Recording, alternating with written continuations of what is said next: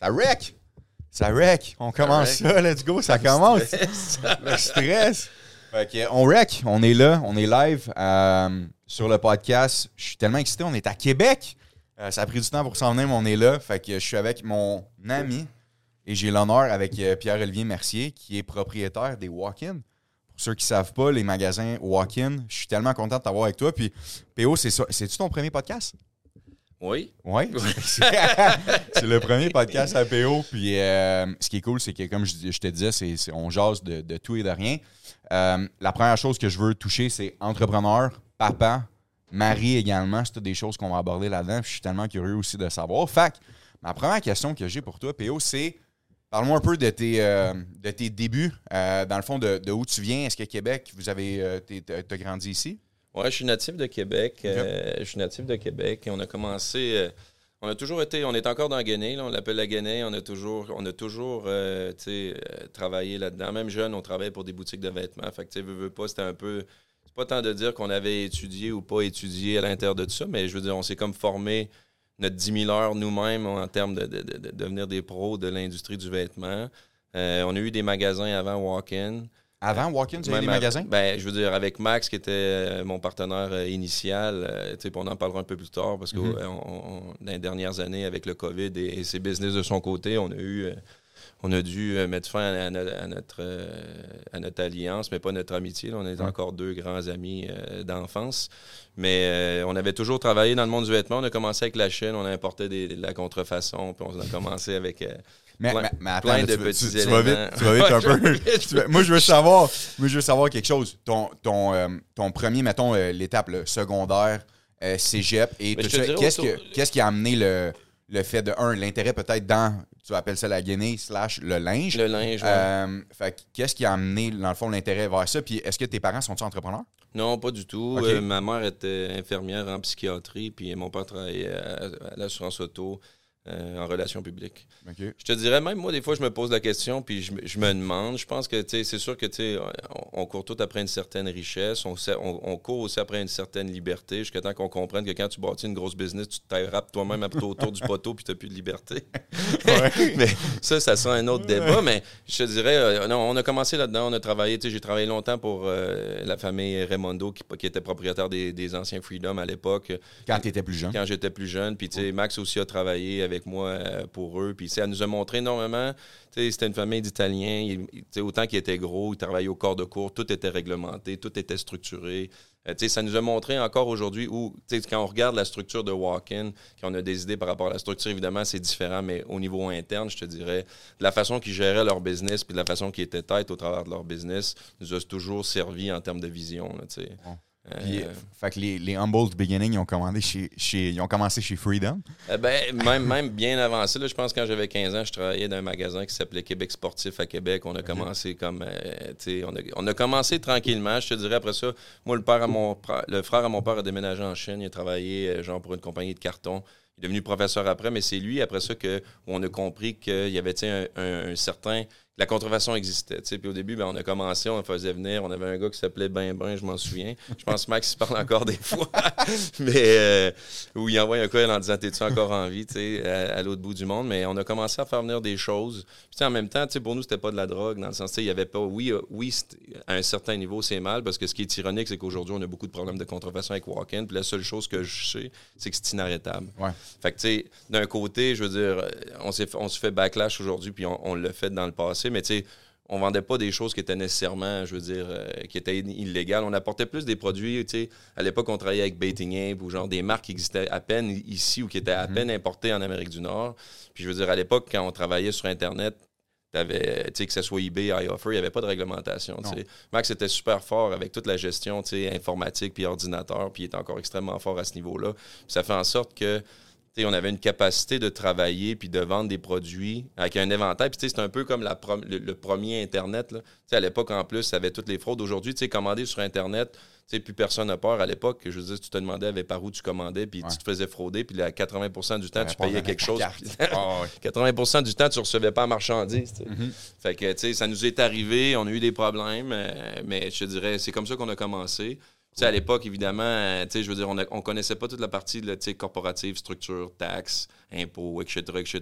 Fait qu'on s'est fait les dents vraiment au travers. Aviez-vous un site? Ou c'était du bouche à oreille? Ben, c'était du bouche à oreille. Puis même vous faisiez venir du linge de la Chine. On faisait du linge, du linge de la D'autres compagnies. Ouais, on en vendait au cégep, euh, des polos Lacoste, des Nike, euh, un paquet de cochonneries qui existaient. puis en même temps, tu sais, je veux dire, on, ne les a jamais vendus non plus comme des vrais, sauf qu'à un moment donné, évidemment, à l'époque, la, la réglementation était civile. Aujourd'hui, elle est criminelle, tu comprends? Ça a changé, c'est différent. Euh, mais tu sais, encore aujourd'hui, pour moi-même aller défendre la marque Walk-in en cours, c'est souvent on perd. Pourquoi? Parce que le pourcentage des saisies par rapport aux différentes brands, il n'y a aucun représentant qui se présente en cours. Ben, au final, je veux dire, on, se ramasse à être un poids tellement infime que le juge tranche en défaveur, puis on finit par perdre. Pourtant, c'est pas comme si notre logo n'était pas euh, facile à dire, il a été copié ou il n'a pas été copié. Mais qu'est-ce que tu veux, tu Puis euh, on a des cas, je ne parlerai pas des cas, parce qu'on est on a des, on a présentement des procès euh, qui sont en cours par rapport à de la, contrefaçon au Québec même. Hein. puis je veux dire, tu sais euh, on a de la difficulté. Puis en même temps, le défaut de la, contrefaçon, c'est que nous, on a des trademarks un peu partout dans le monde, dont au Canada, dont au niveau sonore aussi. ce qui arrive, c'est que quand tu te défends, ou tu. Non, que c'est si tu te défends pas, euh, ça peut être vu contre toi après, de ne pas t'avoir défendu. Donc, si tu t'es pas défendu contre un, pourquoi tu te défendrais contre l'autre? Fait qu'il y a comme un peu un. un, une mélange, zone grise. une zone grise. Puis, je veux dire, maintenant, ce qu'on essaie de faire, je pense plus, c'est on a pris l'empattement des gros. Euh, des gros joueurs de l'industrie, c'est plus de dire on essaie de faire peur mhm. par menace légale, si tu veux, par rapport à des plus petits brands pour justement minimiser l'impact. Parce que le plus gros problème après, c'est de dire tu vas aller devant le juge, tu me dirais il me contrefait, le juge va dire excellent, tu as perdu combien d'argent? Ouais, il a vendu, un, tu sais pas comment il en a vendu. Deux, même si tu dis il en a vendu pour 100 000, la réalité, c'est qu'à l'intérieur du 100 000, tu avais un COS, tu as, peut-être une partie qui est 10, 15, 20% de profit. C'est cette partie-là que tu as perdu réellement en termes de profitabilité. Puis là, tu te bats entre avocats, puis ci, puis ça. on a eu une on a eu un problème avec, euh, avec euh, euh, Levi's aux États-Unis. Ils nous ont empêché de distribuer des jeans avec un W, c'est poche arrière, aux États-Unis. Mais tu sais, finalement, tu t'entends, tu fais un règlement, fait que tout ce qui passe de l'autre côté de la frontière. C'est quand même un bon walk-in qui se fait poursuivre par Levi's. Ben, en fait, non, c'est pas fait poursuivre. Mais pas poursuivre, mais il y a une, mésentente avec a une mésentente, mais à partir du moment qu'on sait. Tu sais, eux, ils ont, à la grosseur de la compagnie, ils ont des gens qui surveillent toutes les trademarks, les ah inscriptions. Puis quand on s'est inscrit, puis qu'ils ont vu le W euh, avec les jeans, parce que tu sais, on rentrait au niveau des catégories, ben, je veux dire, ils ont mis. Euh, leur droit de veto entre parenthèses en disant ben nous on en a déjà, nous on est déjà on est déjà régi. Fait qu'ils ils, mettent comme un genre de. Fait que là, ça, ça part en, négociation d'avocat. Puis là, à un moment donné, tu tranches. Tu dis, OK, on ne dépensera pas 50 000 de lettres en, entre avocats. là, je veux dire, on fera juste pas de jeans avec des WC poches, puis on passe à un autre appel. Puis, euh, je suis curieux de savoir, dans le fond, euh, fait toi puis Max, des amis d'enfance, on va en reparler. des euh, amis d'enfance. ensemble, c'est sûr. Mais dans le fond, qu'est-ce qui vous qu'est-ce qui vous amène à dire OK, regarde, notre truc de linge, ça marche quand même. Je crois que vous avez, tu me disais, vous avez un contact en Chine. Puis dans le fond, là, ça marche de faire venir du stock ici qui n'est pas à nous, mais il est où le switch? D'après ça, de dire, hey, on, se porte une. Tu sais, c'est quoi, le ben début vraiment ou l'idée qui a fait comme, hey, on. L'idée, je pense qu'elle venait, même, au niveau de la contrefaçon, on, on essayait de faire venir des choses autant pour nous autres que pour les clients qui étaient mhm. en soi exclusifs. Tu sais, faut retourner en arrière. Aujourd'hui, l'exclusivité, ça existe plus ou moins. L'Internet, je veux dire, n'importe où dans le monde, tu es capable de tout avoir. Mais à l'époque, c'était pas vrai dans le sens où, tu sais, les gens commençaient à peine à, faire confiance à l'Internet. Donc, ça veut dire que quand tu avais les produits ici, ben, les jeunes nous les achetaient. Tu mhm. comprends? Mais les produits qu'on amenait étaient exclusifs. Fait quand on a ouvert les premières boutiques, le but était d'amener des brands autant que qui, qui était contrefaçon ou non, mais qui avait une certaine exclusivité, exclusivité puis qui ne se retrouverait pas aussi dans les magasins qui étaient déjà existants ici. Puis ça a été ça l'essence même des magasins. sais, même quand on va te parler, aujourd'hui, on peut définir Walk-in comme étant une collection. Oui, on a le magasin. Oui, on, on, distribue encore des brands en magasin. Mais pour te donner une idée, si on recule en 2010, quand on a ouvert en novembre 2010, euh, on distribuait, là, puis j'ai plus le chiffre exact, mais peut-être 125 brands, différentes brands. Wow. qui n'étaient pas le, le, vôtre. Qui n'étaient pas le nôtre. Puis en fait, il faut comprendre qu'on recule en arrière, quand on a ouvert Walk-in. Je veux dire, on s'est associé aux gens qui étaient de Nicolas, où Nicolas est encore mon partenaire aujourd'hui. On a racheté, euh, qui était euh, son partenaire à l'époque, qui était notre partenaire aussi dans Walk-in, Philippe. on commençait avec des fonds qui étaient limités. on recommençait, puis à partir d'un certain moment, c'était de dire ben, je veux dire, on a besoin de faire du marketing. Qu'est-ce qu'on fait pour faire du marketing? Ben, je veux dire, on va faire, euh, je veux dire, on va printer des t-shirts avec le logo de la brand, puis le ah. logo du magasin, puis on commencer. Sauf ce qui est arrivé rapidement, c'est que les gens voulaient plus le marketing qui était relié aux t-shirts qu'on faisait que toutes les brands qu'on faisait. Puis ça m'a pris du temps. Puis c'est une des erreurs dans le parcours de Walk-in qu'on a vécu. Là, euh, d'attendre trop longtemps avant de dessiner une ligne walk-in.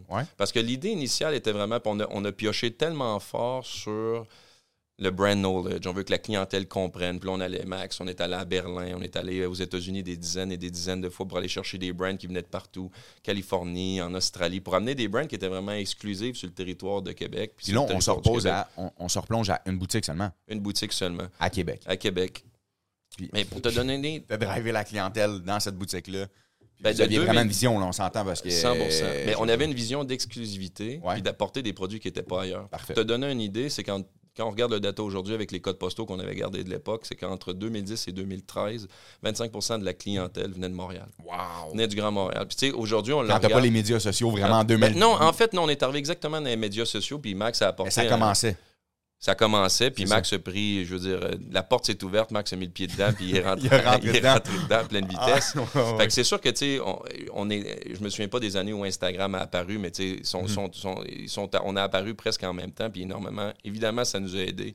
Mais tu sais, te donner une idée, c'est comme si tu habites au centre-ville, puis tu vas magasiner, je sais pas, moi, je veux dire, à Saint-Hyacinthe. Il n'y a mhm. personne qui fait ça, tu comprends? Saint-Hyacinthe va magasiner à Montréal, tu comprends? Mais c'est rare que la ville va magasiner en banlieue. Là, ce qui arrivait, c'est qu'on avait des gens de la ville de Montréal ou de l'agrandissement de Montréal qui venaient magasiner en soi en banlieue à Québec, tu comprends? Mais aujourd'hui, au, jour 1, on comprenait pas cette réalité, tu sais, comme il y avait du monde de Montréal, puis, puis évidemment, ça a un impact sur beaucoup de choses. Puis on a focusé sur le brand knowledge pour revenir là-dessus. Mhm pour essayer de dire, il faut que la clientèle comprenne, on fait venir des brands. Fait qu'on mettait énormément d'efforts au niveau des staffs à l'interne aussi, au niveau des publicités qu'on faisait. C'est-à-dire, il euh, faut que les gens comprennent ce qu'on fait venir. Il faut que les gens comprennent les brands. Mais là, après ça, tu achètes des brands que tu adores. Je te donne un exemple. Mon brand préféré à l'époque, c'était Black Scale. Une collection. Deux saisons. Trois saisons. Quatre saisons. Cinq saisons. là, tu te recules, tu regardes dans le magasin. Les, les cinq saisons sont encore là et ne sont pas vendues. Fait que là, tu dis, OK, ben là, on a un problème. Qu'est-ce qu'on fait? Inventaire. Inventaire. inventaire. Inventaire. Va être un mot vraiment utilisé sur le podcast. l'inventaire, euh, comme on en parlait juste avant, ça en prend pour en vendre, mais si tu le gères mal, ça devient un problème vite. en plus, à l'époque. Là, tu dépendais des autres compagnies un peu aussi. parce que c'est eux qui sortaient, puis après ça, tu étais pogné. Tu peux pas les rappeler et dire, je, non, je te malheureusement. Ben, évidemment, il y a trois, quatre trucs qu'on pourra parler d'un autre podcast. mais euh, non, c'est un coup que tu as acheté. Évidemment, évidemment c'est pour ça que la liquidation, autant que j'aime pas en faire, devient, devient un mal nécessaire. Mm-hmm. Parce qu'évidemment, je veux dire, l'inventaire au niveau comptable, c'est simple, c'est que c'est un actif jusqu'à temps qu'elle soit, jusqu'à temps qu'elle soit vendue. Après ça, elle tombe à dépense. Quand, dans, notre, dans notre business, ce qui est tough, c'est que ce que tu appelles du CAPEX, c'est, du réinvestissement constant. Ça veut mm-hmm. dire que tu te ramasses à la fin de l'année avec des surplus d'inventaire par rapport à ton départ de l'année. Là, tu te ramasses, à, ça tombe dans le slot des profits. Tu payes de l'impôt sur de l'inventaire. Ben, pas que tu payes de l'impôt sur de l'inventaire, c'est que ton inventaire, c'est pas transformé encore en dollars. Sauf qu'elle embarque. Tu comprends? Fait que là, tu te ramasses à pas avoir de liquidité, mais il faut que tu payes les sommes d'impôts. Puis là. Euh, je suis curieux, est-ce que le langage que maintenant que tu as là, si je te replonge à toi puis Max, mettons, qui jasent ensemble avant de la gagner, euh, est-ce que c'était des langages que, un, vous utilisiez ou deux, que tu pensais que tu allais. Est-ce que, est que le rêve, mais quand je dis le rêve, on s'entend, là, ça, peut être, ça peut être grand, mais est-ce que le fait de voir autant, je vais utiliser le mot ou vous, euh, parce que ton équipe et toi, puis après ça, ben Max, que je sais qu'il y a Partways, mais euh, de voir où vous êtes rendu en ce moment, est-ce que c'était dans les plans? Au début? À 100 Oui. De vous dire, on s'en va là, puis tranquillement, pas vite. Puis je sais que vous avez commencé avec une boutique qui a commencé à, au coin. Là, la, coin 4 Bourgeois, route de l'Église à Québec, euh, qui était pignon sur rue. Mais tu sais, je te dirais, on quand, quand on revient sur la marque Walken, c'est pas compliqué. À un moment donné, on a, réalisé que. Parce que tu sais, il faut, retourner en arrière où il y a un certain moment où on s'est cannibalisé nous autres mêmes. Quand on a commencé, évidemment, on s'est mis en. Je veux dire, on s'est dit, OK, fine, on sortira pas de dividendes. Mhm. on, va, on va tout garder l'argent qu'on fait, puis on va tout réinvestir dans le propre business. Puis là, en je me souviens plus, on devait être un an et demi à peu près après l'ouverture. On a réalisé, là, on avait des filles qui venaient de partout au Québec, là, on avait des cotons à longs avec le gros W, puis achetaient les 6 puis les 8 couleurs. Là, on s'est, rapidement rendu compte qu'on allait se cannibaliser parce que là, tu rentres dans une cour d'école, tu arrives au cégep, puis tu as 12 filles qui sont des amis ensemble, qui ont le même coton watté. OK, c'est cool une semaine, deux semaines, mais à un moment donné, c'est comme là, il y en a trop.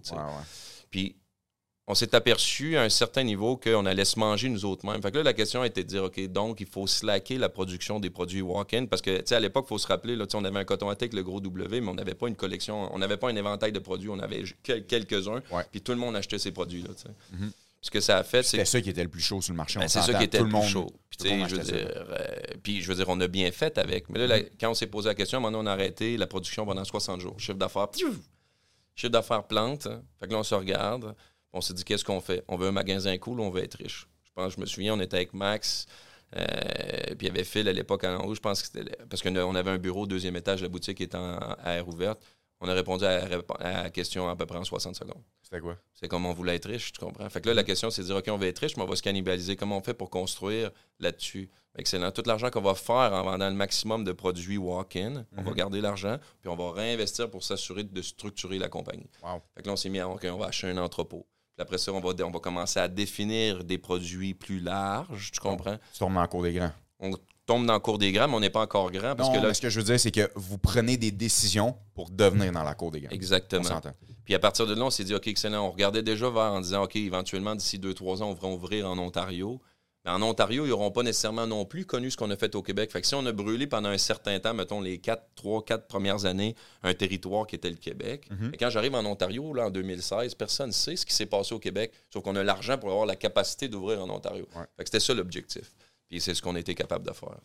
Puis, euh, mais aujourd'hui, quand je regarde, Dave qui est notre designer, mhm. je veux dire, euh, Jack qui est mon partenaire avec Nick, on a des conférences, ben, pas des conférences, mais on se fait des meetings, c'est une mhm. nouvelle collection qui sort. Je dirais depuis les dernières années, je veux dire, on n'a jamais été autant satisfait de la qualité des produits qu'on fait, puis de la diversité, autant de la ligne junior, d'aller jusqu'à l'homme au niveau des manteaux. Mais moi, c'est un point que je veux toucher, puis on peut rentrer dedans tout de suite, c'est comment vous faites et comment vous avez fait pour. Parce que dans le fond, ce qu'il faut comprendre ici là, pour tout le monde, c'est que vous autres, là, vous devez penser. Tu dois penser combien de temps d'avance? Qu'est-ce qui est à mode? Il faut que tu penses combien de temps en avance de ça? Ben, un an? Ben, il faut que tu penses un an, tu sais, je veux dire... Euh, Parce que ce qu'on voit là dans les magasins, ça a été pensé à combien de temps? Nick, mon partner, qui est notre directeur de production euh, depuis toujours, là, pourrait te répondre beaucoup plus précisément, mm-hmm. même à la scène près, euh, parce qu'il est très, très méthodique. Mais tu sais faut que tu calcules à peu près une slot de 8 à 10 mois. Wow. Puis, tu sais, le COVID, ce qui, ce qui est arrivé, c'est que, tu sais, on était en train tranquillement de récupérer un peu de temps qu'on a perdu, mais on rajoutait deux mois de plus. Fait que, tu sais, c'est pas compliqué. À partir du moment que tu as un design, tu as des échantillons à faire, puis il faut que tes échantillons, il faut qu'ils soient conformes à ce que tu souhaites avoir comme produit avant de les partir en prod. Parce que, tu sais, dans le passé, tu sais, aujourd'hui, ça a l'air simple de le faire, mais tu sais, des erreurs, des cotons wattés avec des, des, des, des, des, épaulettes, name je veux dire, du tissu sans élastane, on ne l'avait pas testé. on en a fait des erreurs. là, tu te ramasses à avoir des produits puis des inventaires qui sont ici, que tu as payé d'avance parce que les Chinois prennent juste le paiement d'avance, malheureusement. Là, tu te ramasses à avoir des inventaires où qui viennent briser un peu ton image de marque. Fait que là, tu te poses la question, tu dis, OK, je fais quoi? Je le jette. Là, je, tu le jettes, à un moment donné, tu as une conscience sociale, tu as acheté des vêtements, tu as du monde qui en ont besoin. Fait que là, tu en donnes, mais en même temps, tu veux faire attention. Qui va porter ça? Puis là, tu dis, OK, ben, je vais le liquider chez Winners après ça, tu te rends compte que tu, tu veux pas que non plus que les gens rentrent chez Winners puis qu'ils aient tous de tes produits, tu comprends? Fait qu'on s'est mis à faire remodifier les morceaux ici pour s'assurer qu'ils étaient conformes pour les revendre. Mais évidemment, ça augmentait le cost overall, mais mm. ça contrôlait aussi l'image de marque versus où on voulait aller. Puis, euh, fait premier, première boutique, ça lève. Première collection walk-in, ça passe tout dans cette boutique-là? Euh, non, je te dirais que la première vraie, vraie, vraie collection, ouais qui est arrivé en magasin, là, avant qu'on se mette à. On, on, y a pensé à peu près, je te dirais, en même temps qu'on a ouvert Montréal. On avait fait une grosse collection, euh, une grosse collaboration qu'on avait faite avec Crooks and Castle à l'époque, qui était, euh, je veux dire, le brand de l'heure.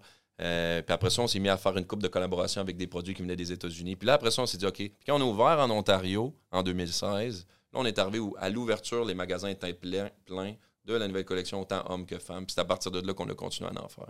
Après ça, la ligne junior est arrivée. Puis le deuxième magasin, dans le fond, c'est quand le switch Deuxième que vous avez magasin 2014. Euh, puis le, fait que le premier 2010. Le premier 2010. Deuxième 2014? 2014. Puis ce qui est arrivé, qu'est-ce qu'il Quatre ans quand même? Quatre ans. Mais ce qui est arrivé, c'est qu'à l'époque, j'avais un partenaire fondateur qui s'appelait Philippe, qui était le partenaire à Nicolas, qui, qui, était, les, qui était les propriétaires de Nicolas. Mhm. Euh, qui, est, pour ceux qui ne connaissent pas ça? Nicolas, en fait, euh, c'est un brand euh, qui, qui, nous appartient aussi. De linge? De linge, qui a, là, je dois te dire 25 ans. Là. Il y en a peut-être 23, mais tu sais, autour, autour, de 25 ans. Puis à l'époque, évidemment, qui était dans l'industrie, très impliqué au niveau du hip-hop. Ça veut dire okay. que, on commanditait tous les artistes. Encore aujourd'hui, Tactical, 8-3 ont toujours été des, au Québec. au Québec. Mm-hmm. puis évidemment, le, produit était en vente aussi dans nos magasins. Euh, puis c'est via Nicolas aussi qu'on fait tout le private label. on produit beaucoup de vêtements. Quand on regarde les compétitions et de floor, mhm. euh, que ce soit pour l'université ou toutes des compagnies qui ont besoin de vêtements aussi, on s'occupe euh, de la production en private label de tous ces gens-là. Mais on a racheté Philippe. Puis évidemment, ça a mis énormément de feu dans les ailes. Dans le sens où lors de ce premier magasin Lors de ce premier magasin-là. Puis, tu sais, je veux dire, tu veux qu'on parle du monde des affaires. Je pense que quand tu choisis ton partenaire, tu sais, à l'époque, on l'a choisi pour une raison financière, Philippe.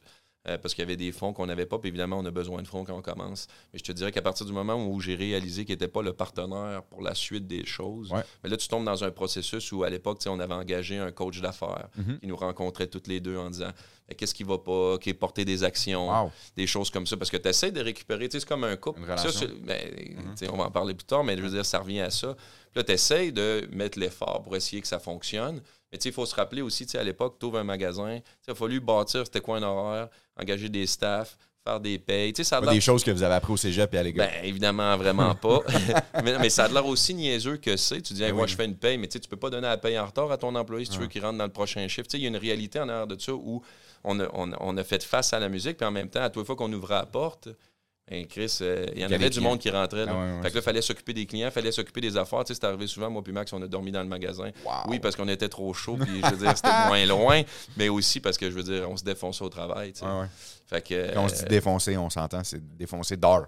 Défoncer d'or. Puis, tu sais, encore aujourd'hui, quand je regarde, tu sais, les partenaires, tu sais, maintenant, on est rendu trois. Il y a Jack, moi, puis Nick. Mm-hmm. Euh, je veux dire, tu sais, euh, tout le monde travaille encore. Je te dirais pas autant d'heures. Je pense qu'on a appris à travailler différemment, mais tout le monde se défonce. C'est une culture. Qui a au sein de l'entreprise. Oui, ça à 100% Puis je veux dire, évidemment, autant je pense qu'on met de la pression. Je pense qu'on je considère qu'on a quand même une belle ADN d'entreprise.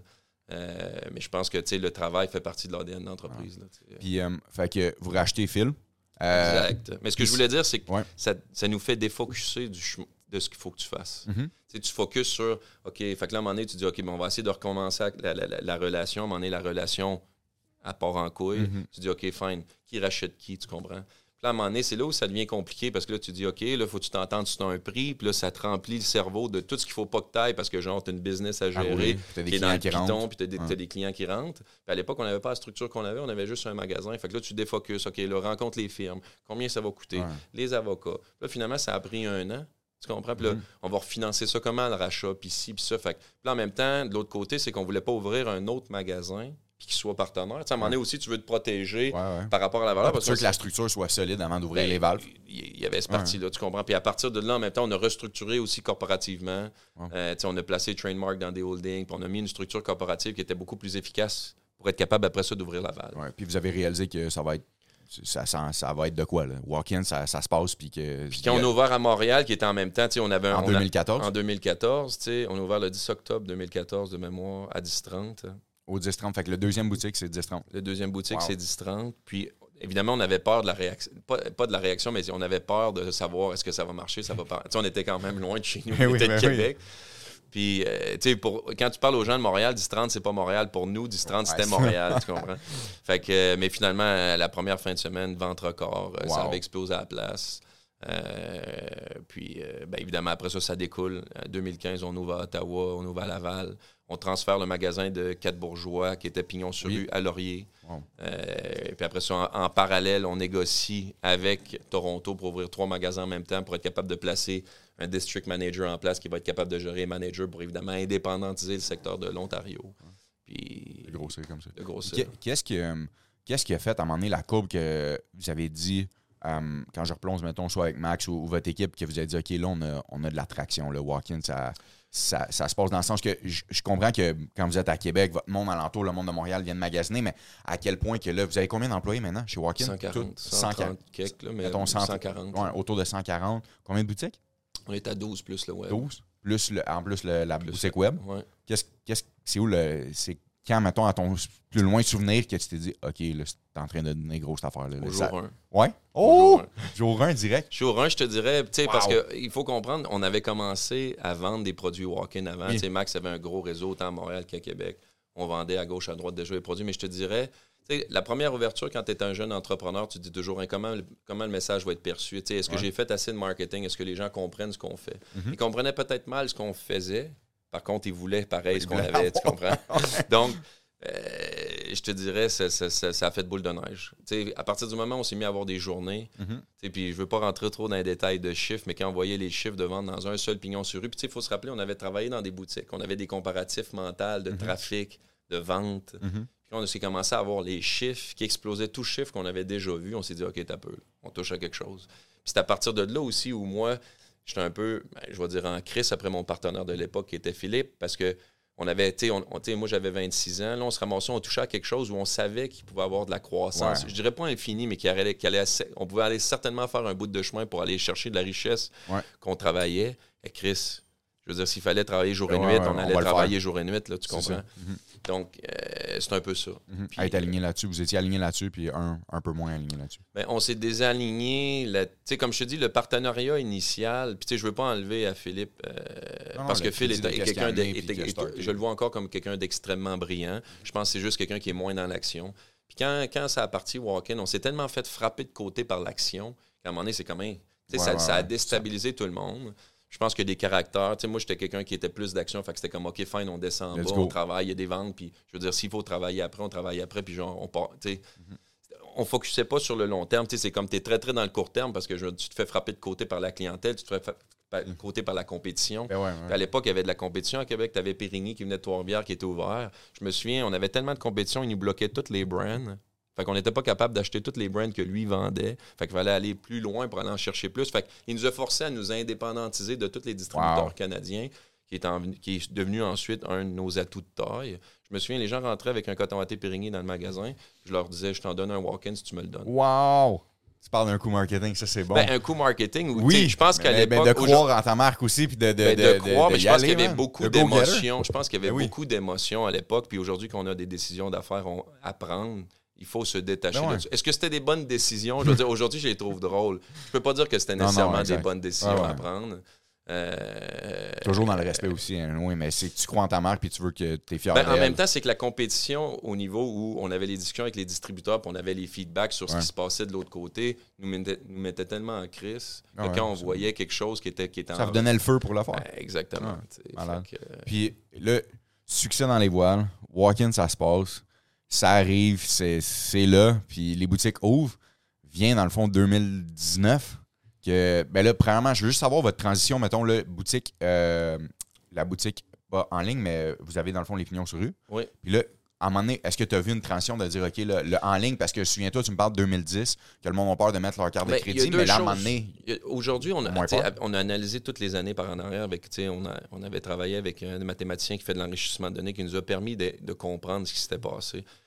Quand je te dis que de 2000, puis là, je te donne des chiffres ballpark, de 2010 à 2013, on avait 25% de la, clientèle qui venait de la région de Montréal. Au jour 1, on ne le comprend pas, cette partie-là, tu comprends? On a un chiffre d'affaires, puis on était comme, on a le vent des voiles, tu comprends? On ouvre à Montréal. Hmm. Dans notre tête, c'est aussi simple que ça. Mais quand je te dis qu'on a 25% de la clientèle qui magasine à Québec, mais à partir du moment où j'ouvre à Montréal, je te dirais pas que 100% de ce 25 %-là arrête de magasiner à Québec, mais il y en a un Christy de gros morceaux qui se dit ben, je vais aller à 10-30, je ne ferai plus deux heures et demie d'auto. Fait que là, tout de suite, on a vu le chiffre d'affaires de Québec faire Tu comprends? On s'est posé des questions, on s'est dit hein, attends, comment ça? Qu'est-ce qui se passe, tu comprends? Parce qu'on ne comprenait pas, là, on retourne en arrière où on n'avait pas l'analyse de tous ces codes hmm. postaux. On les récupérait, mais on n'en faisait rien, tu comprends? Fait que, euh, a fallu vraiment se repositionner tranquillement en fonction de chacune des ouvertures. Puis aujourd'hui, je le comprends comment ça s'est fait, mais à l'époque, dis-toi que je ne le comprenais pas. Puis, euh, j'ai oublié la question. Non, non, mais ce que je parlais, c'est les ventes. Non, non, je m'en allais parler des ventes en ligne, dans le sens que la transition. Ah, la transition des magasins. Non, mais ce que je veux dire, à un moment donné, parce que tu es, pignon sur rue, puis à un moment donné, peut-être que l'équipe, a se dit, OK, ben les ventes en ligne aussi, parce que le monde a peur de mettre leur carte de crédit en 2010 dans le système. Mais là, vient à un moment donné que la vente en ligne, ça prend un essor. Est-ce que. Ça a pris du temps, nous autres. Ça a pris du temps. Ça a pris beaucoup de temps, je te dirais. Je pense que toute l'équipe majeure partie de moi. Je suis un retailer. Je, je me définis toujours comme un retailer physique. Mm-hmm. Un, je connais je comprends rien en programmation, puis on m'en parle, je suis comme, je veux dire, c'est mon gars, quand je donne un, médicament, il fait ça. Là. on parle de prog, je fais ça C'est la même affaire.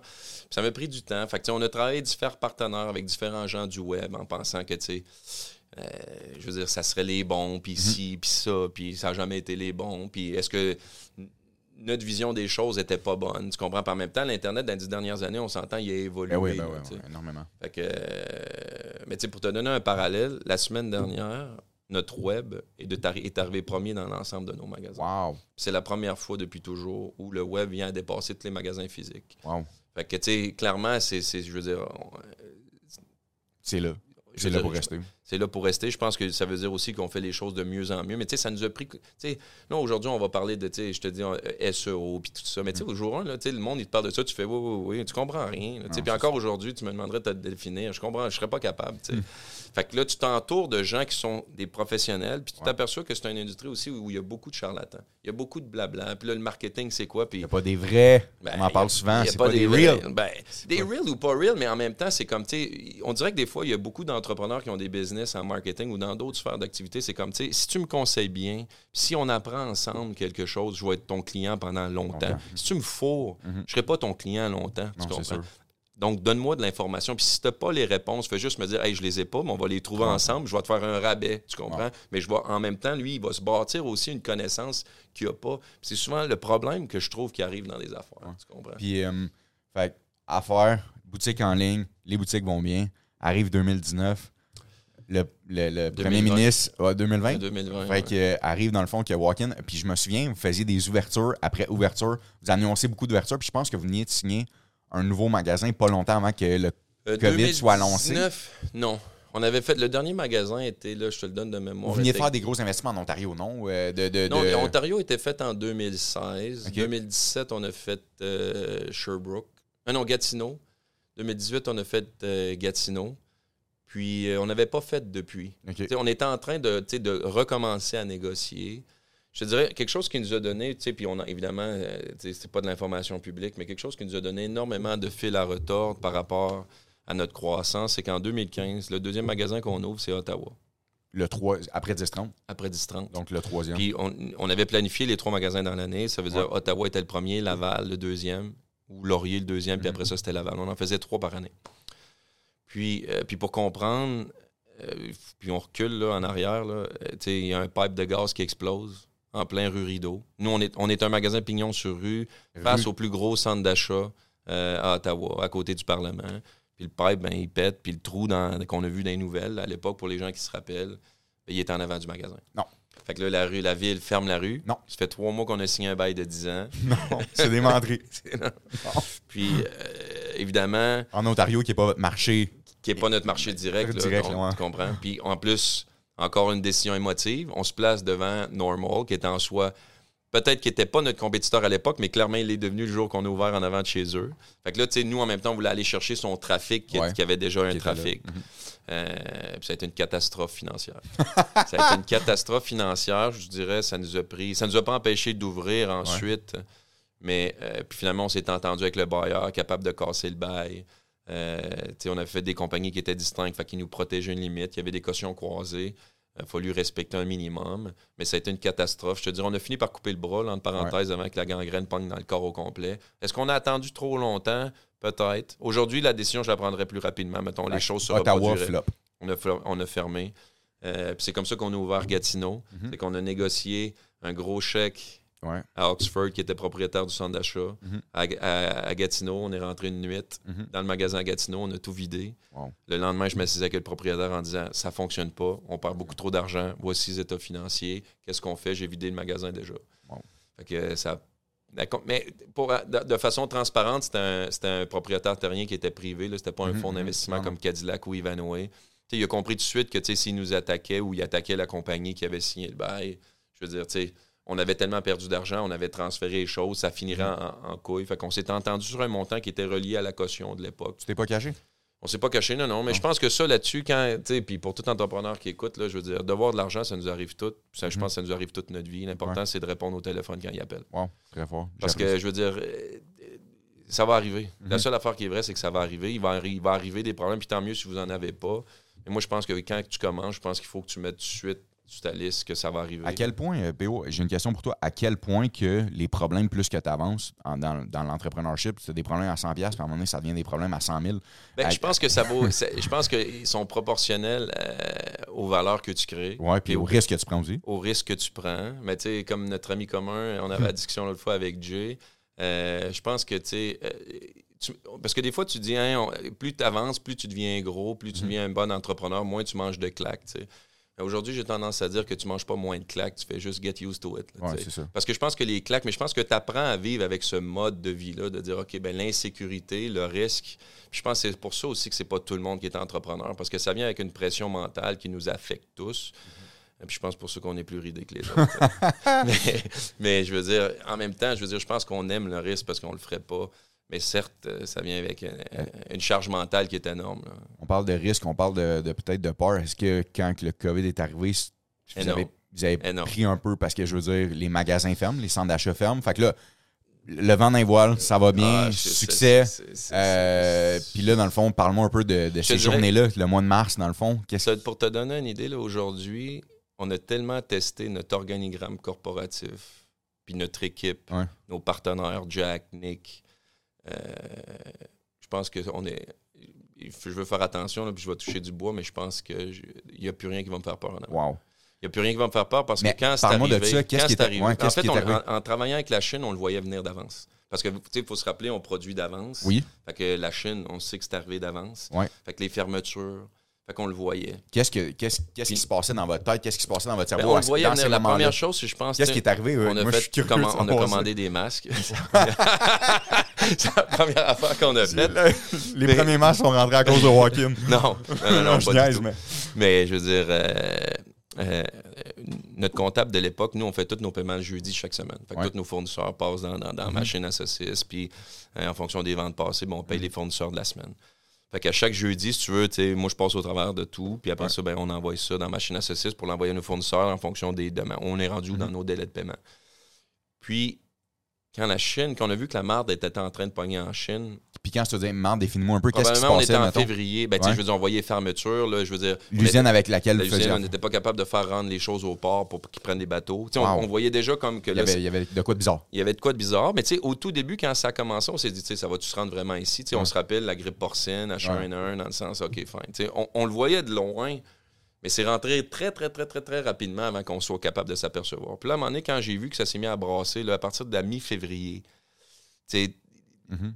fin février, disais à ma comptable, on a fermé le 17 mars, OK, de mémoire. Les boutiques? les boutiques. Quand, quand ils ont donné en disant Ouais. il faut fermer. là, je pense qu'on a fermé trois ou quatre jours. On a suivi comme. Il y a beaucoup de magasins qui se sont mis à fermer parce qu'il y a eu des problèmes ailleurs dans le monde. Puis deux semaines avant ça, j'ai dit à ma comptable, j'ai dit t'arrêtes de payer tous les fournisseurs. Parce que, tu sais, il y a quelque chose qui est vrai aussi dans, dans, dans le business, c'est Tu te que. protèges. Ouais, puis le cash est qui, cash is key. Ouais, ouais, dans le sens. C'est la seule chose qui fait la différence entre les gens qui vont passer au travers et ceux qui passeront Ouais. pas. Ça veut pas dire tu vas faire du profit, mais tu as de l'argent pour payer tes employés, tu as de l'argent pour payer tes loyers, tu as de l'argent pour payer tes fournisseurs, X, Y, Z. Mhm. Fait qu'en partant en coupant, on se mettait comme un buffer supplémentaire qu'on avait déjà d'un compte en disant, Qu'est-ce qui va arriver? ben, tu sais, je veux dire, à Tu vas partir. préparer. Ben, il fallait l'être. Mhm. Puis là, ça s'est mis à japper tout de suite, tu comprends? Parce que aussi, tout le monde écoutait les nouvelles. Fait que là, ça se met à appeler. Puis j'étais comme, ah non, on va vous payer, si ça. Mhm. Puis finalement, tu comprends, ça a bien fait, pas nécessairement pour eux autres. Puis je veux dire, on a eu des discussions avec eux autres après, puis on a réglé les choses, puis on a payé tout le monde. Par contre, ça nous a permis que cash flow parlant, Ouais. on en avait plus qu'on était supposé en avoir si on, avait, on aurait payé Oui. tout le monde jusqu'à la fin. Fait que ça nous a donné un peu d'avance à ce niveau-là. Tout de suite, quand c'est arrivé, évidemment, puis ils ont décrété, Mhm. ben, je te mentirais pas, il faudrait que tu parles à ma femme Roxane, mais je pense que j'ai pas dormi pendant trois mois. Wow. Je me levais, je pense qu'on se couchait, je devais me lever autour de 3 heures du matin, puis là, j'étais pas capable. Pourquoi? J'ai angoissé pour tout. On va perdre la business. Ça fait 10 ans qu'on travaille. On a tout accumulé. On va tout Mhm. perdre. Ça Parce valait- que le monde Parce avait instant- centres commerciaux. ben, tout d'un coup, puis, en, puis en même temps, je veux dire, on a des bails de 10 ans qui valent la peau du cul, des inventaires. les inventaires. Mais les inventaires, en tant que retailer, ça fait peur à tout le monde. Mais moi, ça me fait pas peur dans le sens, tu sais, je veux dire. Tu vas trouver une façon de Ben, on va trouver une façon de le vendre, tu comprends? Mais par contre, il était dans un magasin, il était dans un centre d'achat. Fait que là, rapidement, on s'est attaqué à Laurier puis on s'est attaqué à Laval, vide les magasins. Parce que là, no- nous, notre inventaire est consolidé partout par rapport au web. Fait que là, le web, évidemment, euh, OK, on s'attaque au web. Mais là, les inventaires que j'ai dans mes entrepôts, moi, c'est l'inventaire de surplus. Ouais. J'ai pas toutes les brands, ils sont tous en magasin, Ouais. tu comprends? Mais là, les inventaires sont en magasin, mais les magasins sont fermés, les centres d'achat sont fermés. Fait ouvrir les centres d'achat. Mais là, les centres d'achat, eux, ils savent pas non plus ce qui se passe. Première chose qu'il a faite, moi, j'étais à Laval. euh, Jack, mon partner, est à Laurier, je pense, avec Nick. Le directeur du centre d'achat, Hey, on ne vous, laisse pas sortir le stock. Parce que c'est un peu la seule garantie qu'ils ont. Parce ouais, que si tu vides le magasin, tu fais faillite. Eux autres, Merci. ils perdent le locataire. Ah ouais, tu comprends? Fait que là, la première réalité, là, tu sais, là où ça a complètement changé. Le, le- le- Le le- mindset. Ben, pas le mindset, mais le rapport de force, dans le sens où c'est des gens, particulièrement les fonds d'investissement, qu'on parlait toujours avec des grands gants blancs, puis j'étais toujours habillé en saute. Puis là, du jour au lendemain, ça a fini en discussion. C'est mon Chris, tu m'empêches de sortir mon stock, ma business va tomber à terre, on va avoir une vraie discussion. puis à partir de là, ça a complètement changé. Mm-hmm. C'est comme. T'avais pas le choix de penser à vous. Ben, c'est un mode de survie. Ben oui, ben oui, tu comprends? Fait qu'on est tombé vraiment en mode de survie. Euh, il a fallu licencier 95 des gens de façon temporaire. Mais là, tu sais, je veux dire, tous ces gens-là aussi, tu te dis, hey, ça fait des années qu'on construit l'ADN dans le sens qu'est-ce qui mhm. se passe? Puis ces gens-là aussi ont des questions, puis toi, tu n'as pas nécessairement les réponses. Puis en tant qu'entrepreneur aussi, tu as un certain devoir. Fait on s'est dit, on va faire des Zooms mhm. pour la région de Toronto une journée à la semaine. Là, tu as du monde qui vient, tu as du monde qui ne vient pas, parce que là, en même temps, tu as coupé les payes. Ah Sauf que là, en même temps, tu comprends, puis le gouvernement dit on va donner de l'argent. Mais mhm. ça a pris 3, 4, 5 mois avant de comprendre comment toute la patente allait, ah comment Il y avait une nouvelle ère. Il y avait une nouvelle, façon de, de, Il y a quelque chose qui, euh, où on a débattu euh, légalement. Nous, évidemment, c'était les beaux. Tu mhm. comprends? Moi, là, le 17, j'ai encore la lettre. Je vais t'écrire une lettre par notre avocat à chacun des bailleurs en disant à partir d'aujourd'hui, nous arrêtons tout paiement de loyer pour la survie de l'entreprise mhm. jusqu'à nouvel ordre. Envoie la lettre certifiée à tout le monde. première trace. Personne ne répond. Deux semaines ou un mois après, quand il y a des réouvertures partielles, 10-30 était le premier à rouvrir parce qu'il était extérieur. Chaud. Mhm. Exact, il était extérieur. On envoie des lettres à tous. À partir de la réouverture de chacun des points de vente, lorsqu'ils réouvriront, nous paierons en pourcentage des ventes seulement euh, pour la, la mhm. protection. Personne ne répond. Je mets à faire des chèques, paiement final au pourcentage, comme on avait dit dans nos lettres. Ils se mettent à encaisser ça, encaisser ça, encaisser ça. Puis moi, à partir de ce moment-là, évidemment, là, les subventions sortent de loyer. Là, à mhm. partir de là, moi, je me dis, ben, il n'y a plus de trafic dans ton centre. Pourquoi je te paierais? Je te paye un haut loyer en fonction de ton trafic. Tu comprends? Évidemment, on a débattu pendant longtemps. Euh, mais euh, je veux dire, ça, a été ça notre stratégie. Puis en même temps, pendant le temps qu'on payait juste ces pourcentages-là, on cumulait du surplus de cash flow versus payer les pleins loyers, tu comprends? Mhm. Ça a duré, puis ça a duré. On a fini par s'entendre avec eux autres en, septembre 2021. Fait que, je veux dire, ça a pris presque un an et demi, deux ans. Puis à partir de là, euh, ça nous a permis évidemment de euh, retravailler avec tous nos fournisseurs parce que, tu sais, on est dans une industrie où, tu sais, si je me mets à vendre mon inventaire, mhm. puis je garde l'argent, j'ai besoin de fournisseurs pour en racheter si je veux continuer d'en vendre. Fait qu'on a voulu s'entendre. Fait qu'on s'est entendu avec tous les fournisseurs de façon quasi égale, c'est-à-dire 50% de l'argent que je te donne, mhm. tu mets sa dette, 50% sert à racheter du stock. Fait qu'on travaillait à deux vitesses de même. Fait qu'au moins, on ne dégraissait pas nos inventaires de façon trop importante, puis on était capable de ramener de l'inventaire à l'interne. Ça, c'est être, créatif euh, là-dedans, pas le choix. Puis, ou euh, c'est avec le temps que tu as appris tout ça. Je veux dire, les termes, les langages que tu utilises. Ben, pas le langage, mais je veux dire, le devenir créatif, réactif, tous ces trucs-là. Ben, c'est de où ça vient, ça, PO? Ben, je pense que, tu je pense que quand tu es deux mains dans un business, c'est avec le temps. Je pense que, tu sais, euh, j'étais certainement quelqu'un de débrouillard au jour 1. On a une équipe extrêmement débrouillarde. Mm-hmm. J'ai la chance d'avoir des partenaires qui sont extrêmement solides. Je pense que, tu sais, Walk-in ne serait pas aujourd'hui avec, genre, l'ensemble de l'équipe. Ça, c'est sûr. Mm-hmm. Euh, mais sais, quand tu bâtis quelque chose pendant 10 ans, tu t'assures, puis à un moment donné, quelque chose qui arrive, puis tu dis, hey, tu sais on va t'enlever pourquoi si tu t'es battu pendant 10 ans, c'est un peu là. Un peu, là. puis, euh, si, euh, si j'ai vu souvent alentour de moi, puis même les gens, quand j'en parle, euh, parce qu'on est amis, puis propriétaire des walk-in avec les boys, puis tout ça, ça revient souvent a dans le fond, ah, je pensais que c'était Max, le propriétaire de ça, puis je veux en toucher, dans le fond, vite, vite, par rapport à votre relation, puis après ça, à, se dire comment vous avez part ways, puis euh, ben, si tu peux nous toucher un peu vite, ben, puis je sais que vous êtes encore des très grands, grands chums. 100 euh, Pour reculer encore plus loin en arrière, Max puis moi, Max et moi, j'allais dans une école secondaire. Pour ceux qui ne le connaissent pas, c'est Max Bourdeau. Max Bourdeau.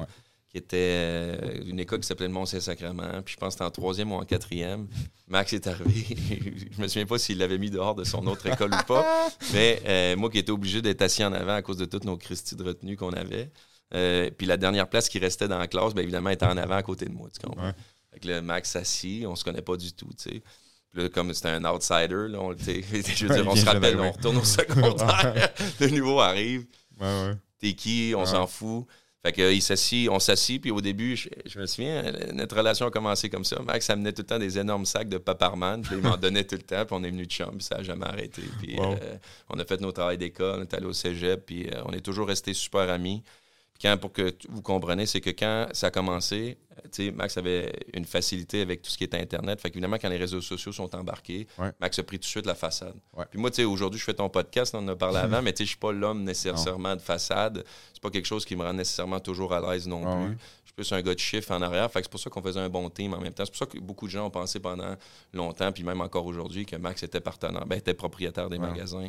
Euh, sans dire unique, mais dans le mm-hmm. sens à ce niveau-là. Euh, c'est simplement pour ça. Puis en même temps, moi, c'est un rôle que je voulais pas prendre, que Max faisait bien. Il avait la gueule de l'emploi, faut se le dire. Euh, fait que, je veux dire, ça faisait une pierre deux coups. Puis de l'autre côté, moi, j'étais un gars de chiffre en arrière. Fait qu'on faisait quand même une équipe qui était super intéressante. Puis quand on s'est associé, suite au rachat de Philippe à l'époque avec, avec Jack puis avec Nick, mm-hmm. ben, tu sais, je veux dire, Jack, en termes de ressources humaines, direction des opérations, je veux dire, c'est un king. Je veux dire, je connais personne qui est, au-dessus de ses capacités en termes de ressources humaines, au niveau du senti, au niveau de tout le monde. Je veux dire, et euh, puis au niveau de Nick, au niveau de la production, je veux dire, tu verras la précision avec laquelle il calcule les choses. Une business, c'est tough. Là. Dans une business comme la nôtre, les costs sont ben importants. Ben oui, Mais je veux dire, puis, euh, les yeux fermés, je veux dire, en termes de confiance. Puis, euh, évidemment, COVID arrive. Mm-hmm. Euh, Max, euh, ils ont parti de la business Les Précieuses avec sa femme. Euh, puis, évidemment, ça fait l'inverse. Ça veut dire que Max, évidemment, il était super déjà bien parti. Ça donne du gaz d'avion à leur business. Nous, à l'inverse, les centres d'achat ferment, ça plante en bas, licencie 94-95% des gens dans le business. ça veut dire qui qui reste? Nous mm-hmm. quatre, on était quatre.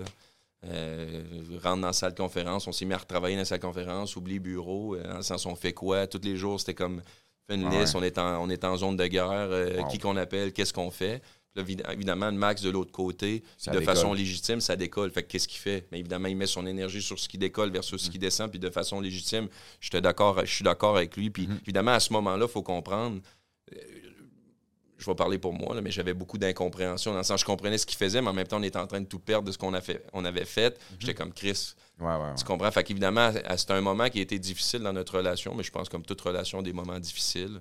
Euh, puis à partir de là, quand, je veux dire, on s'est assis, puis on s'est dit, OK, ben qu'est-ce qu'on fait? Puis je veux dire. Euh, Comment, euh, pour ceux qui nous écoutent, puis qui sont partenaires avec du monde, puis que des fois, c'est justement, vous avez eu ce talk-là, c'était-tu un talk facile? Pas du tout. Puis, puis surtout pas, tu sais, je veux dire, quand tu as une relation de longue date, ben tu sais, puis je veux dire, ça peut pas être facile. Il y a de l'argent qui est impliqué en plus qui mhm. vient compliquer la patente. Là, il y a des valeurs. Mhm. Le COVID rentre en ligne de compte. Puis là, il y a une question de temps aussi. Ça va jeter. Non, ça a, été des, ça a été des discussions. Puis je te dirais, il y a eu un six mois, là, dans le sens qui était, euh, qui était plus tough. De, de, Puis c'est normal, je pense. On le regarde aujourd'hui, je veux dire, on en a reparlé. Je veux dire. Mhm. Puis en même temps, je pense, aujourd'hui, je pense que je suis d'accord avec la décision qu'il a prise parce que je veux dire, je, pense que c'était la décision à prendre. Euh, mais je veux dire, à ce moment-là, quand ça arrive, tu sais, puis en même temps, je veux dire, c'est tough. Tu as beaucoup de non-dits dans une business comme dans une relation personnelle. tu sais. Mm-hmm. Puis c'est pas comme. J'avais pas juste une, relation business-business euh, avec Max. On avait une relation d'amitié qui datait depuis tellement longtemps je pense que au travers le temps aussi, au travers de la business, il se développe aussi des non-dits. Je veux dire, c'est comme toi avec Jay, vous travaillez, si vous travaillez tous les jours dans le même bureau, tu te vois, tu te vois, tu te vois, tu te vois, tu te vois, tu te vois. À un moment donné, tu n'arrêtes pas de dire les vraies choses, ben mais en même temps, c'est comme si. Tu tombes sur un pilote automatique. Ben, tu tombes sur un pilote automatique. Puis je pense que. Euh, aujourd'hui, je pense qu'on s'emporte euh, les deux mieux en ce sens d'avoir été capable de segmenter. Ils ont une crise de belle business, mm-hmm. le vent d'un voile. Je veux dire, c'est tout en leur honneur.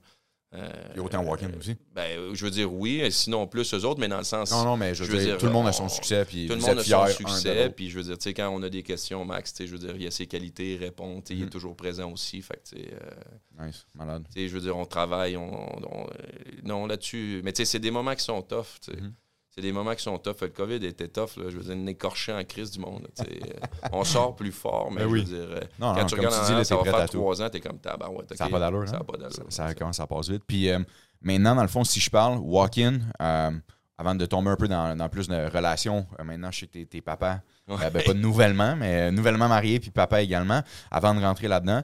Euh, dans le fond, What's Next pour Walk-In? J'ai vu aussi qu'avec le temps, fil du temps, dans le fond, euh, tu euh, je veux as accumulé quand même une bonne, une bonne stabilité financière. Veux, veux pas avec le temps aussi des contacts à droite, à gauche.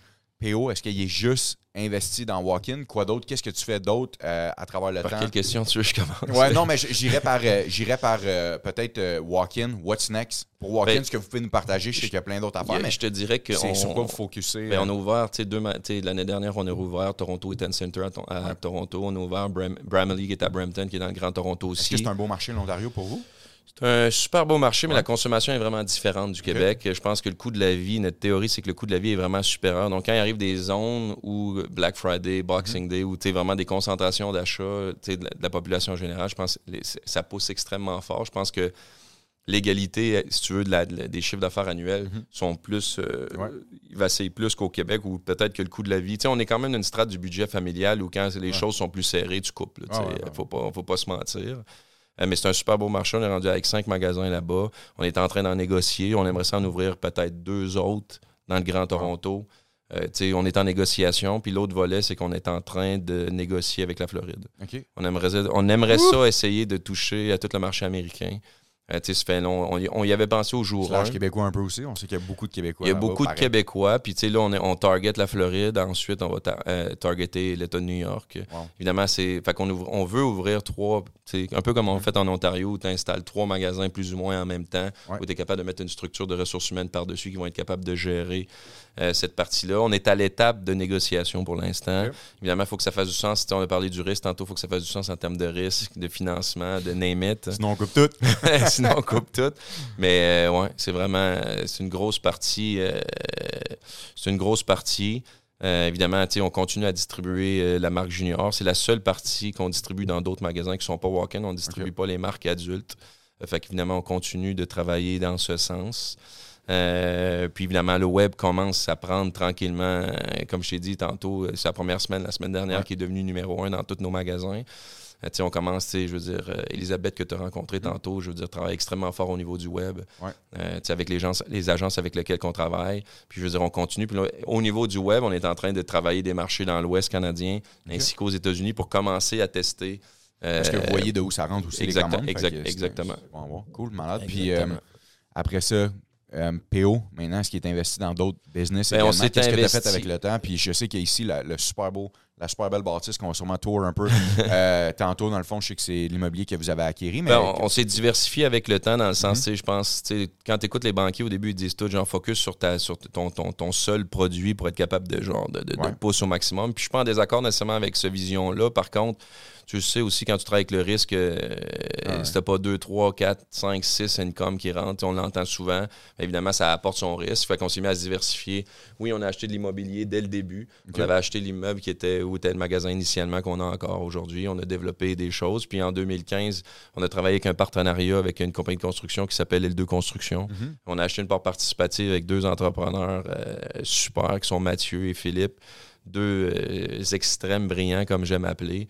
Euh, je veux dire, la compagnie va extrêmement bien. Puis depuis, je te dirais, quelques années, on a développé même à même euh, ce partenariat, euh, ben, je veux dire, un volet immobilier où mhm. justement on essaie de se verticaliser au niveau de la construction. je veux dire, on s'occupe beaucoup de la construction industrielle, évidemment, ménagement locatif de différents clients. Je veux dire, ils viennent de faire Fasken Martineau à Québec, un bureau qui est, un des plus beaux bureaux que j'ai vu.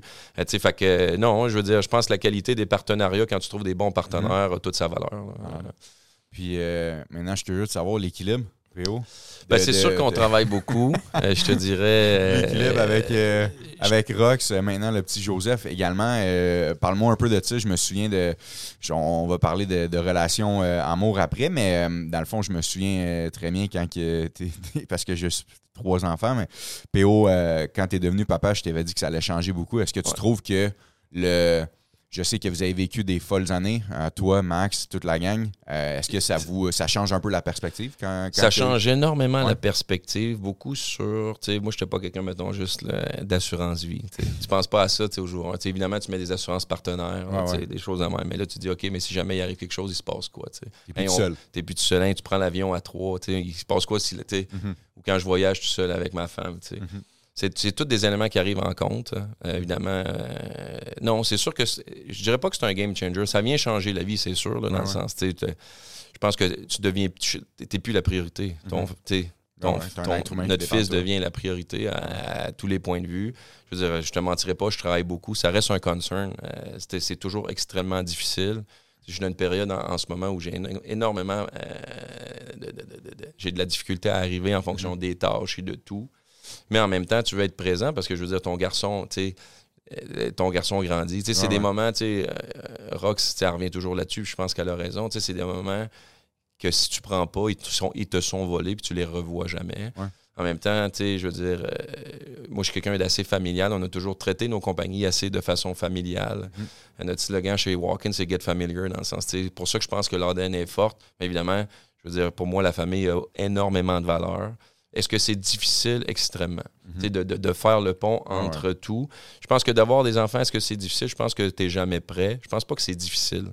Je pense que euh, faut simplement que tu ajustes ta liste de je dirais pas de tâches, là, c'est pas le bon mot, mais évidemment, je veux dire, ton horaire se remplit parce qu'évidemment, t'es plus la priorité, puis je veux dire, tu as besoin d'être là pour lui.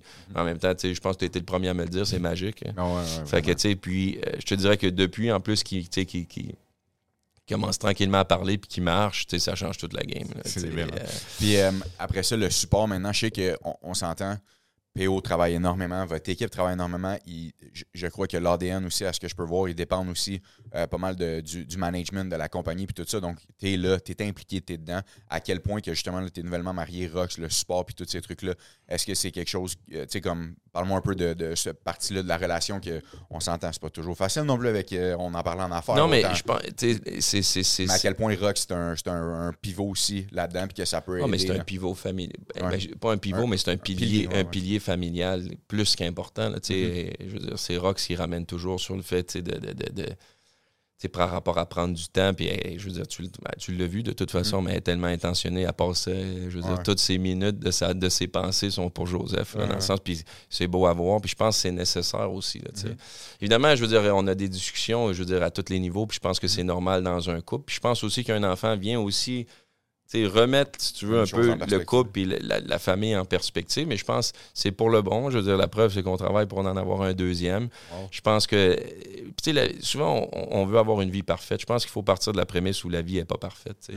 Puis, tu sais, depuis, je te dirais que le COVID est arrivé, je considère qu'on est des privilégiés, indépendamment de la pression, indépendamment des difficultés qu'on a, indépendamment des chicanes qu'on peut avoir ou, tu sais, je veux dire, on est un couple aussi avant tout. Puis des fois, c'est tough de dire, hey, on est un couple, tu sais. Rock, c'est toujours, tu sais, elle essaie de revenir toujours, hey, il faut aller manger, tu sais. Mhm. Je pense, tu sais, vous, vous, êtes bon là-dessus ben, aussi de. de, de, une vie sociale, de mais, Mais c'est tough, c'est tough. Puis moi, souvent, tu sais, je suis comme, ah, ouais, ouais, tu sais. Puis je veux dire, mais tu sais, puis là, elle m'en parle. Puis c'est quelque chose que j'apprécie beaucoup de Rox aussi, tu sais elle remet beaucoup. Tu sais, je veux dire, mhm. euh, on essaye de voyager beaucoup, elle le pousse. Je pense que si elle serait pas là, des fois, je voyagerais même pas. Mhm. Tu sais, fait qu'elle me remet beaucoup dans une position de, tu sais, euh, je veux dire, faut pas oublier, la vie est là aussi. Tu sais, fait que c'est vraiment, vraiment important.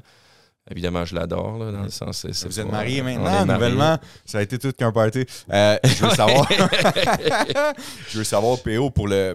On s'en va voir le closing, ça passe tellement vite, mais si je te replonge à toi quand tu étais plus jeune, Max quand vous étiez plus jeune, moi, quand vous étiez plus jeune, il y a du monde un, peu plus jeune ou même peut-être un peu plus vieux qui nous écoute live puis qui se disent Moi, j'ai soit une idée en tête ou j'ai un truc ou j'ai whatever. Si tu pouvais, c'est peut-être cliché de demander ça, mais si tu pouvais parler à euh, quelqu'un qui commence ou peut-être même qui est en business depuis longtemps puis que tu peux lui dropper quelques nuggets de dire Hey, ça, c'est vraiment important. Ou toi, qu'est-ce que tu aimerais dire selon les trucs que tu as appris ou les erreurs que tu as faites? Moi, j'ai toujours value pas mal l'expérience de vie des gens, dans le sens que je veux apprendre de ton expérience pour savoir c'est quoi les erreurs que tu as faites. Selon toi, qu'est-ce qui a fait que. Qu'est-ce que tu dirais à quelqu'un qui disait ça? Là? Ben, il y a quelque chose qui nous a beaucoup aidé puis qui continue mm-hmm. d'énormément nous aider. Il faut comprendre que, tu sais, on fait des affaires au Canada, mais mm-hmm. on est dans un, une société de droit le droit, la loi est extrêmement importante. Les contrats de travail avec tes fournisseurs, avec tes mhm. clients, c'est un atout de taille. Là. Nous, avec nos avocats, on travaille, je vais dire, tous les jours, là, mais tu as vu, ils sont à mon mariage. Ils font partie de notre vie de façon à tous les niveaux parce que ça nous a protégé les corporations, de la façon qu'ils sont montées, les conventions d'actionnaires. Toute la partie légale de la business est extrêmement importante. Puis souvent, je vois des entrepreneurs qui commencent ou déjà qui sont déjà avancés. ils n'ont pas de contrat client, ils n'ont pas de contrat fournisseur. Mm-hmm. C'est tous des éléments qui font en sorte que, je veux dire, ben, quand la marde appogne dans le fan, puis la marde appogne dans le mm-hmm. fan, ben, ils n'ont rien à part des discussions fait je veux dire, évidemment, de tout mettre par écrit le plus possible. On fait beaucoup de courriels. Pourquoi? Parce que ça laisse des traces, mm-hmm.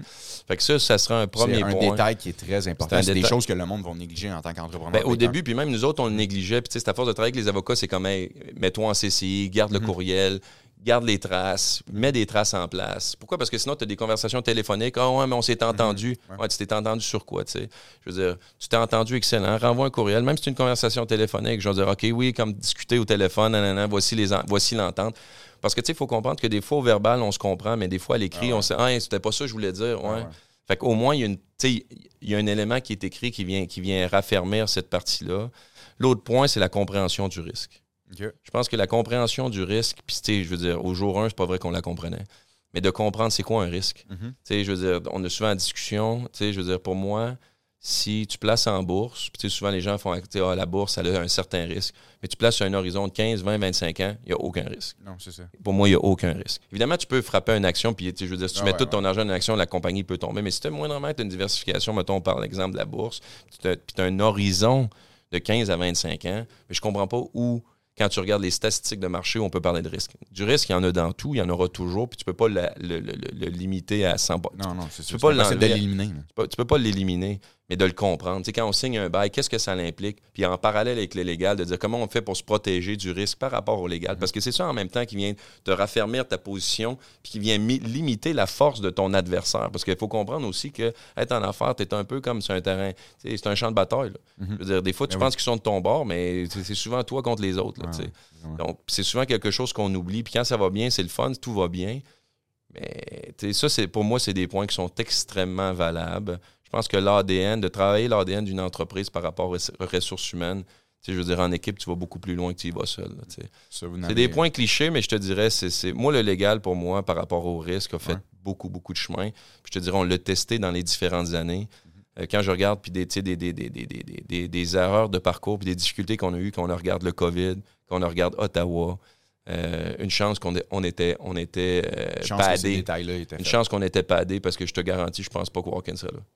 Nice. Mais euh, je veux, je veux on, le, temps passe comme ça, euh, mais je veux, je veux te, un, t'honorer, PO. Je veux, un, te dire merci, pour ton temps. C'est vraiment apprécié. Puis je veux honorer ton équipe aussi derrière. Walkin, honnêtement, quel beau succès québécois ici au Québec qui grandit puis qui passe à travers, un, le temps, les tempêtes, puis qui continue de grossir. Puis quel bel ADN vous avez. Puis honnêtement, je te lève mon chapeau, puis tu es un exemple pour plusieurs, puis euh, même pour moi. Fait que je, je veux te remercier de ça. Puis, si vous avez aimé avec PO, euh, drop, comment et aussi subscribe. Merci à tout le monde. Merci à PO. Merci à ton équipe de nous avoir reçus. Puis on se voit dans un prochain épisode. Merci, guys. Merci.